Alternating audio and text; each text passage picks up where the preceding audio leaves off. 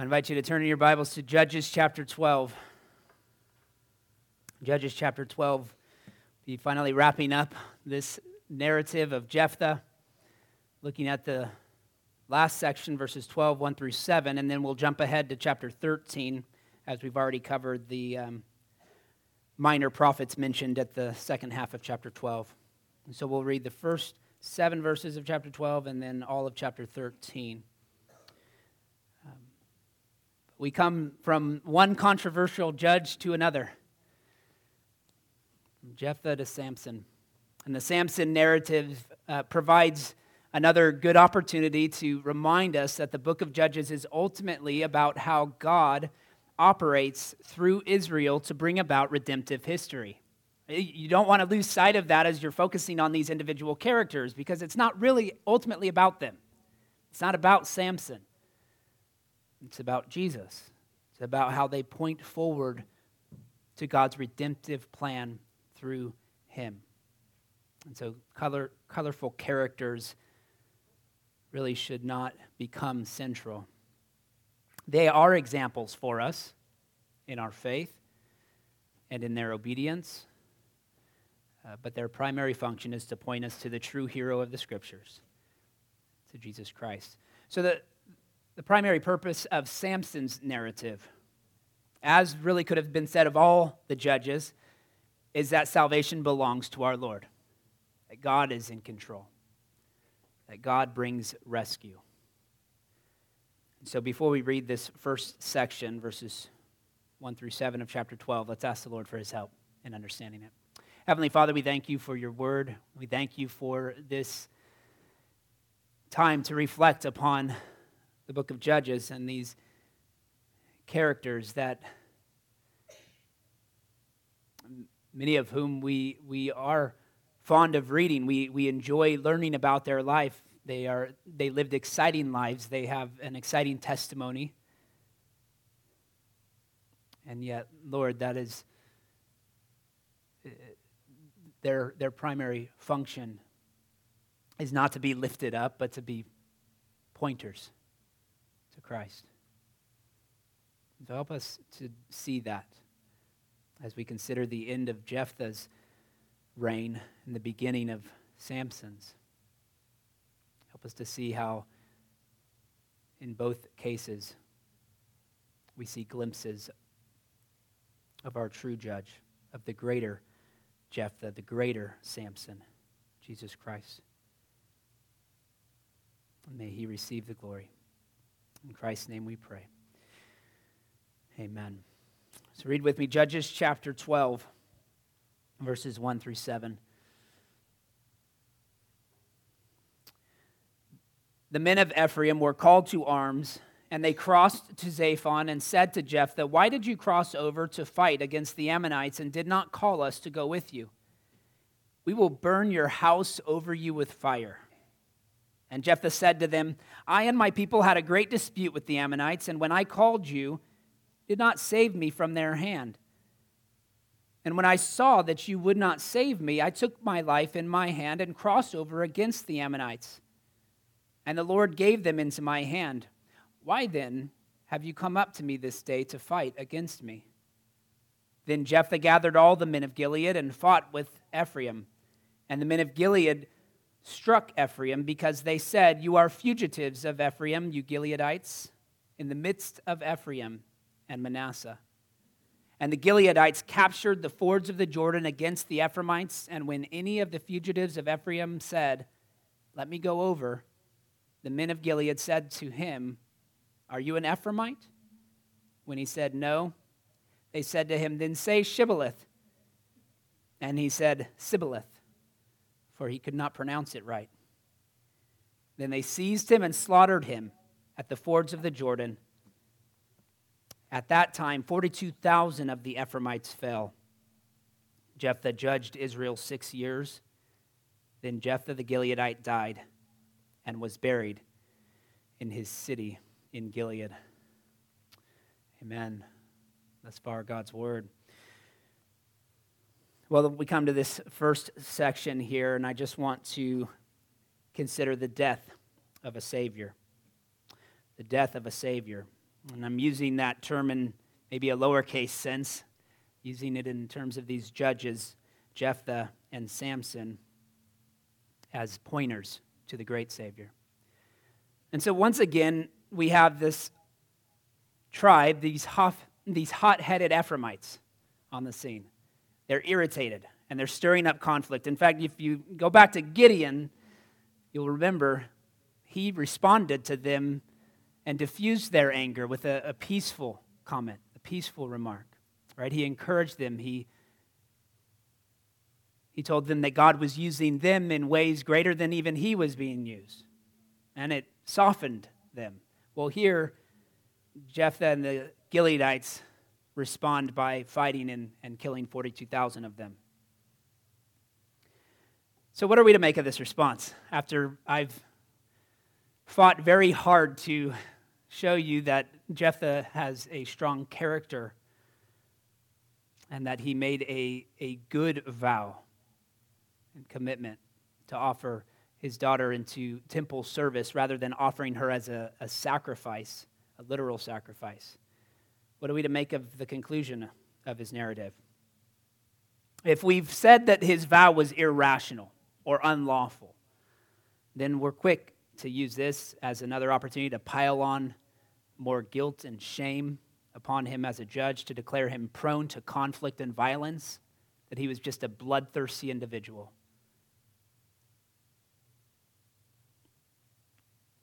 And if this were some kind of judgment from God for his unlawful vow, as some have said, it does seem odd to me that he is the one victorious in this battle. Right? So if God was judging him for making an unlawful vow, why would he give him victory?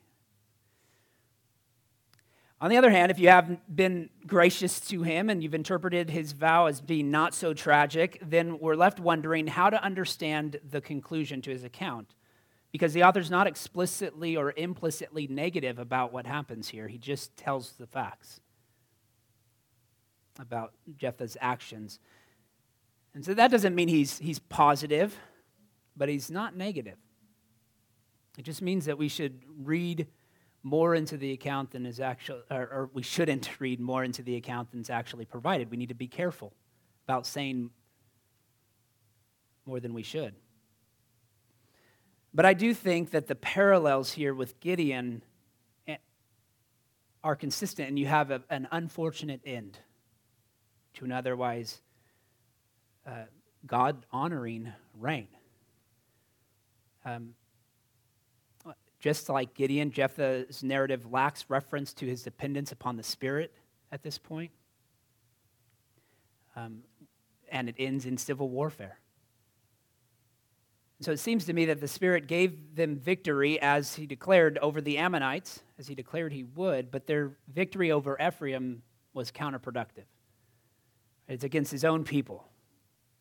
But I want to be quick to say Ephraim wasn't innocent here. They were short tempered, they were easily offended. Uh, they began with accusations of a threat to burn down his house over him. I'm going to destroy you, basically. And yet Jephthah hadn't done anything to offend them, as he responds in verse 2. I, I, and my people had a great dispute with the Ammonites, and when I called you, you didn't save me from their hand. And they're, they're accusing him of not calling them out. He says, You didn't respond to the call. So it seems like it was the opposite. They also provoked them by calling them fugitives, right? Suggesting they don't belong in the covenant family. And so, at the very least, there is a bit of ambiguity about how Jephthah was supposed to react to this, about what he's supposed to do. But I, I can't get around the fact that Ephraim was still a part of God's covenant people. They, they had not ever been excluded. God had not given instruction to anyone to eliminate them. And so I find it hard to see it any other way than, than negative. Right? There's uh, that an otherwise faithful and exemplary judge, ha, once again, like Gideon, has a sad ending. obviously, the, the differences between Jephthah and Jesus are significant here. This is a contrast. I've already pointed out in previous weeks that Jephthah's character and his commitment were exemplary, and I think they foreshadow the perfect, the perfect judge, Jesus Christ. But, but this section of conflict and death provides a contrast with the superior nature of, of Christ's sacrifice. And so I put this in your notes. Whereas Jephthah slaughtered his fellow Israelites in order to establish temporary peace, Jesus Christ was slaughtered for his people in order to establish everlasting peace. Right? So that's that's a an important contrast to keep in mind here. Right? That Jesus Christ did what no one else could do. And he established what no one else could establish. What we're all seeking after peace, restoration, reconciliation, primarily with God, but also with one another. We see it not only in the church, but in the world. Right? There's radical discomfort where there is strong conflict. Right? We can we can point our fingers at the Senate this past week. Talk about how unproductive their gathering was, unhelpful it was for the nation, how dysfunctional their approach is to everything, it would seem. And yet, every community faces conflict. And shouldn't the church be known as a place that resolves those conflicts with grace and peace? Shouldn't we be exemplary to a watching world? It's the attacks from within the covenant community that are often the most damaging right, to our witness. Both parties could here, both parties in this passage could claim innocence. They could claim that they were provoked. And yet, in the end, the entire community suffered. The Ephraimites, like so many in the church, were more interested in their own agenda than the will of the Lord. They fought to protect, protect their own interests rather than the good of the community. Proverbs 18 19 says, A brother offended is more unyielding than a strong city, and a quarreling is like the bars of a castle. A brother offended is more unyielding than a strong city, and quarreling is like the bars of a castle. So it's easier for a military to defeat a city than to reconcile an offended brother. Isn't that a perfect picture of what takes place here? Rather than seeking the harder thing of reconciliation, he simply went to war with them. Jephthah took the easy way out here. And so, after showing so much patience and in his diplomatic response to the king of Ammon, we have only a few verses here in response to Ephraim. What takes half of a chapter previously, here only takes a few verses in his response to his own kinsmen, to his own people. And this is the, finally the first time that I've got to this question that's in your handout, but it's been there now for three weeks. And so it must be an important one for us to consider. What can you do this week to promote unity and peace within the covenant community? That's something we should all be actively seeking. Right? In this case, the result was civil war. And so Jephthah's reign was short. He reigns for six years and then it says he died and was buried in Gilead. And then you have the three minor judges that we've already dealt with previously. So we'll jump ahead now to chapter 13 and follow along as I read this chapter. And the people of Israel again did what was evil in the sight of the Lord. So the Lord gave them into the hand of the Philistines for 40 years. There was a certain man of Zorah of the tribe of the Danites whose name was Manoah, and his wife was barren and had no children and had no children. And the angel of the Lord appeared to the woman and said to her, Behold, you are barren and have not borne children. but you shall conceive and bear a son. Therefore be careful, and drink no wine or strong drink, and eat nothing unclean. For behold, you shall conceive and bear a son.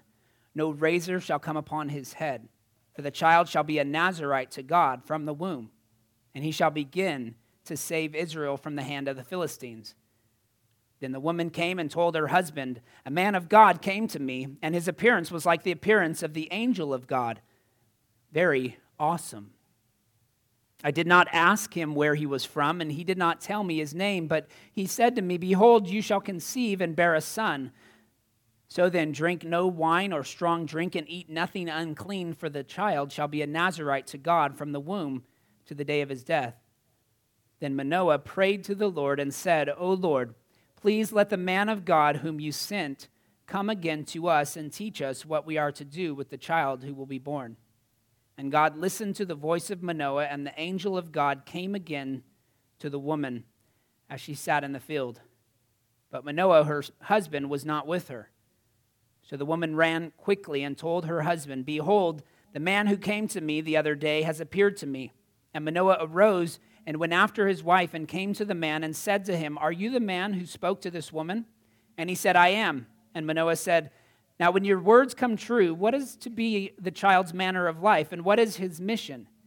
And the angel of the Lord said to Manoah, Of all that I said to the woman, let her be careful. She may not eat of anything that comes from the vine, neither let her drink wine or strong drink, or eat any unclean thing. All that I commanded her, let her observe. Manoah said to the angel of the Lord, Please let us detain you and prepare a young goat for you. And the angel of the Lord said to Manoah, If you detain me, I will not eat of your food. But if you prepare a burnt offering, then offer it to the Lord. For Manoah did not know that he was the angel of the Lord. And Manoah said to the angel of the Lord, What is your name, so that when your words come true, we may honor you? And the angel of the Lord said to him, Why did you ask my name, seeing it is wonderful?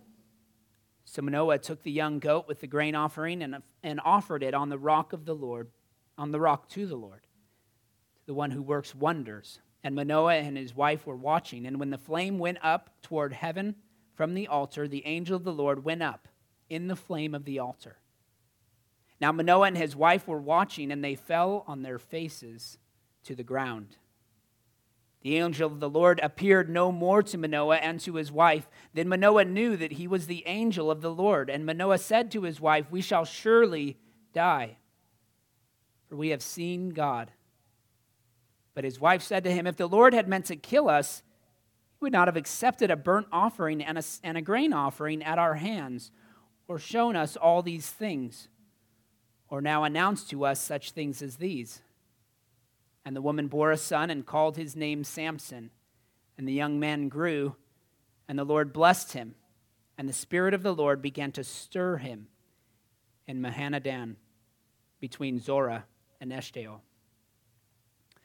Amen. This is God's holy word. Well, so now we come to the birth of a Savior. And you have the angel's promise and a reiteration to uh, Manoah in verses 1 through 14. But did you notice what was missing here? In between them doing evil in the sight of the Lord and the certain man of Zorah that's mentioned, Manoah, in verse 2, there's, there's no mention of the people of Israel crying out to the Lord. We've seen that phrase in chapter 3, verse 9, chapter 3, verse 15, chapter 4, verse 3, chapter 6, verses 6 and 7, and chapter 10, verse 10. We've seen it five times previously that the people of Israel cried out to the Lord in distress. We don't see that here. And, and, and what does God do in response? He doesn't wait. He fulfills his covenant promises to them. It's a glorious picture of his grace to us. Right? Praise God that he doesn't only work when we ask him to. Ralph Davis says, For if Yahweh's help were given only when we prayed for it, only when we asked for it, only when we had a sense enough to seek it, what paupers and orphans we would be. Is that not true? Now, this passage has some negative hints, and, and I want to point out a few of them because this is a with Samson, it's going to be another mixed narrative where we see some things really that we're really encouraged by and others that, that we scratch our heads about. And we get it right here from this birth narrative.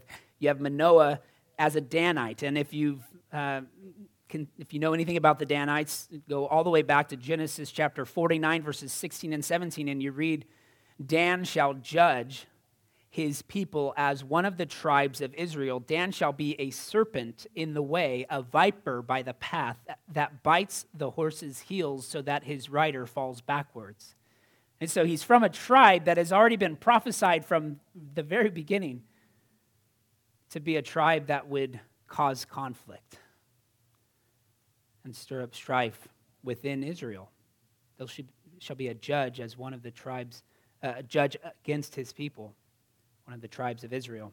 And then in, in Judges itself, uh, chapter 1, verses 34 to 36, you have the example of Dan really being at the end of the list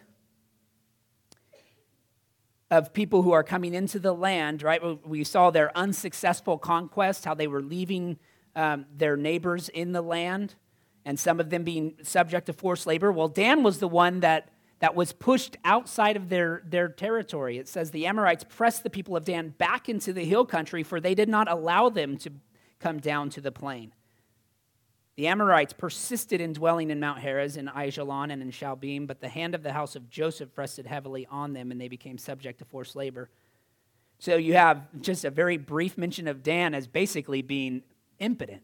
They had no power against their neighbors in the beginning of Judges. And then what we'll see in chapter 17 and 18 is that Dan is part of the, the depravity of the entire nation here. They're the ones leading the charge, if you will.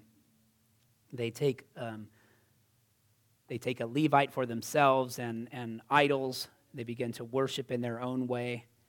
Um, so, so the tribe of Dan is problematic. That's the, that would be a negative hint of, of Samson. You also see something curious here in verse 5 For behold, uh, he, he shall be a Nazarite uh, to God from the womb, and he shall begin to save Israel from the hand of the Philistines. He'll begin to save them. It's, it's a partial rescue under the hand of Samson. It's partial deliverance from the oppression of the Philistines. It's, there's never this, this period of, of peace. So, and at the same time, there's, there's some very positive hints. And that comes from the idea that his mother was barren. You say, oh, this doesn't sound positive. But barrenness in Scripture is almost always followed by a miraculous birth.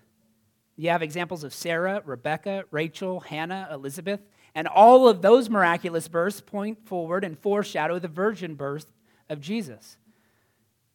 So, just as in creation, so in redemption, you have the Lord bringing salvation out of nothing. He builds a Savior here from scratch. And he was to be a Nazarite from birth. In Numbers chapter 6, verses 1 through 8, you have a little more understanding of what a Nazarite was, what a Nazarite vow represented. And so I'll read it to you. Numbers 6, 1 through 8. And the Lord spoke to Moses, saying, Speak to the people of Israel and say to them, When either a man or a woman makes a special vow, the vow of a Nazarite, to separate himself to the Lord, he shall separate himself from wine and strong drink. He shall drink no vinegar made from wine or strong drink, and shall not drink any juice of grapes or eat grapes, fresh or dried all the days of his separation. He shall eat nothing that is produced by the grapevine, not even the seeds or the skins. All the days of his vow of separation, no razor shall touch his head until the time is completed for which he separates himself to the Lord. He shall be holy. He shall let the locks of his hair of the locks of hair of his head grow long all the days that he separates himself to the Lord, he shall not go near a dead body, not even for his father or for his mother. for brother or sister if they die? Shall he make himself unclean? Because his separation to God is on his head all the days of his separation. He is holy to the Lord. And so the example of Samson as a Nazarite is from birth to death, a significant vow that his mother makes, or that, he, that his mother receives from the angel of the Lord for him. He was to abstain from the, any product of the vine, even if it's not fermented. He's not to be partaking of any of that. The blessings of the harvest, the joy that wine represents in Scripture, he is to refrain from that. His hair is to be uncut during the vow. He's not to have contact with the dead body, death representing the curse. All right, so Nazarites were consecrated in purity. And Manoah clearly took this responsibility seriously. And so he seeks the favor of the Lord to, to return, to send this man back so that he can have further instruction. And he wanted to hear the promise for himself and ensure that he did his part in raising up this child. Right? Is it not a picture of all of our responsibilities as parents? Right? To raise up our children in response to God's covenant promises to us, that we would share those with our children. We would seek the Lord's favor and his instruction in raising them up. And so I ask you that question Do you, How are you raising your children under the nurture and admonition of the Lord? What does that look like in your home? And is there regular family worship? Are you catechizing your children? Are you giving them an understanding, a systematic understanding of Scripture? Are you helping them to see God's grace in their lives? the promises that are upon them, and the responsibility that they have to respond to those promises. And so, although God hears his prayer and the angel of the Lord returns, there isn't any new information that's given to him. And yet, what do, they, what do we see? We see this remarkable picture of the couple worshiping God. It's similar to Abraham showing hospitality to the angel of the Lord. It's similar to Gideon worshiping the angel of the Lord in Judges chapter 6, verse 19. They seek, uh, he seeks to understand the, the name of the angel. At this point, not even sure who he is. And the angel's response is that his name is wonderful right my, why do you ask my name seeing it is wonderful not, not giving him his name there but speaking of, of its wonder. Psalm 139, verse 6 says, Such knowledge is too wonderful for me. It's the same word there. It's too wonderful for me. It is high. I cannot attain it. The angel's name is beyond comprehension. And what it's saying there is not the name itself, just the, the literal name, but, but the character and the nature of the person is beyond comprehension, which the name represents. And so, the first thing you should know about God is that you cannot know Him exhaustively. For God to be God, He must be transcendent. He must be superior. He must be above and beyond your ability to, to package Him up nicely. And so, on that note, there's, they get to witness this wonderful thing where the angel of the Lord ascends in the flame of the sacrifice in verse 20. A wondrous display of his divine nature. And fire and smoke are often associated with these theophanies, these theophanic elements. You, see the same thing in Abraham's narrative and in Moses. There's fire and smoke where, where God's presence resides. And so Manoah and his wife's response are typical of all those who encounter a holy God, as we considered in Sunday school this morning, as Mark mentioned. This idea that they fall on their faces in worship. They recognize what they just witnessed, and their first response is trembling. There's this reverent fear and worship and fear are so often together in Scripture, they go hand in hand. And there's something about the holiness of God that should strike fear into the heart of man, and yet his love draws us in with anticipation. And so, where's this, this balance? How do we understand it? We still kind of struggle with it. And I've always appreciated the way C.S. Lewis captures it in The Lion, the Witch, and the Wardrobe. I know I've used this before, but when Mr. and Mrs. Beaver are teaching Susan about Aslan, they say Aslan is a lion, the lion, the great lion. Oh, said Susan, I, I thought he was a man. Is he quite safe?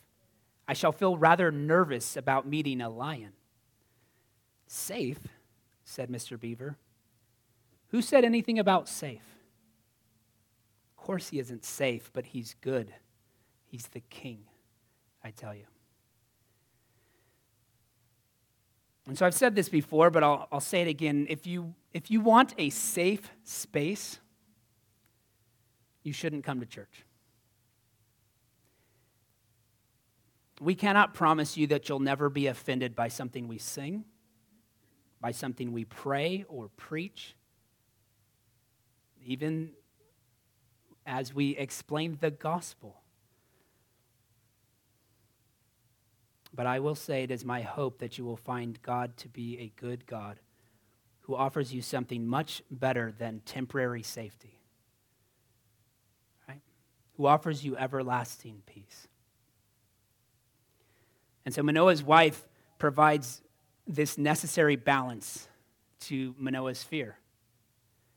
In Judges 13:23, she says, uh, the wife said to him, "If the Lord had meant to kill us, he would not have accepted a burnt offering and a grain offering at our hands, or shown us all these things, or now announced to us such things as these." Again, uh, in your handout, you have God didn't reveal his power to Manoah and his wife in order to leave them devastated and trembling in their fear.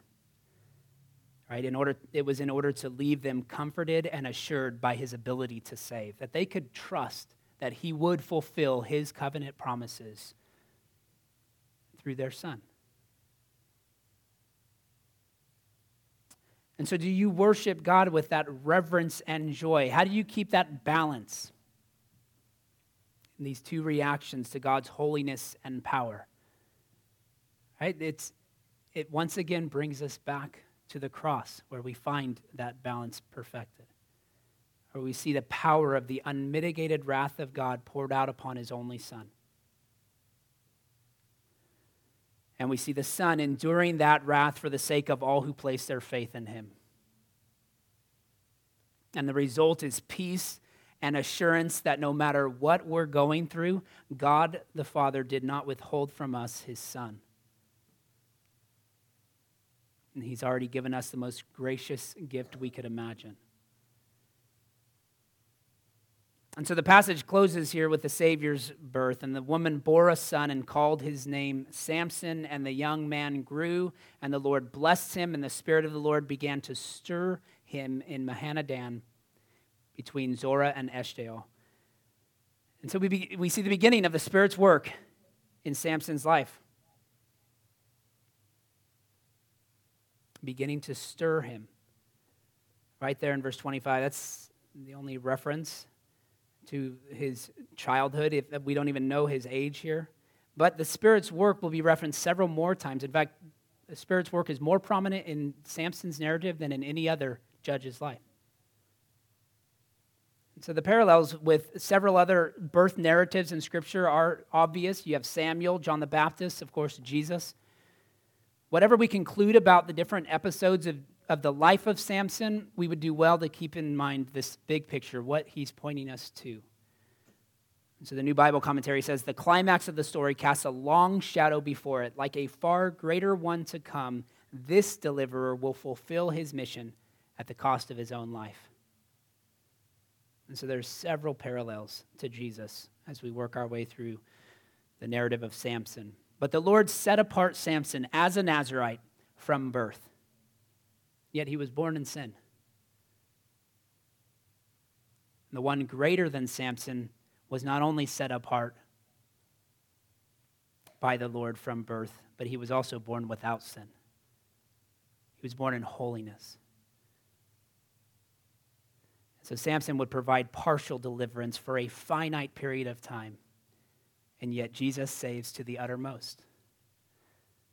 It is Hebrews chapter 7, verses 23 through 27 says the former priests were many in number because they were prevented by death from continuing in office, but he holds his priesthood permanently because he continues forever. Consequently, he's able to save to the uttermost those who draw near to God through him, since he always lives to make intercession for them.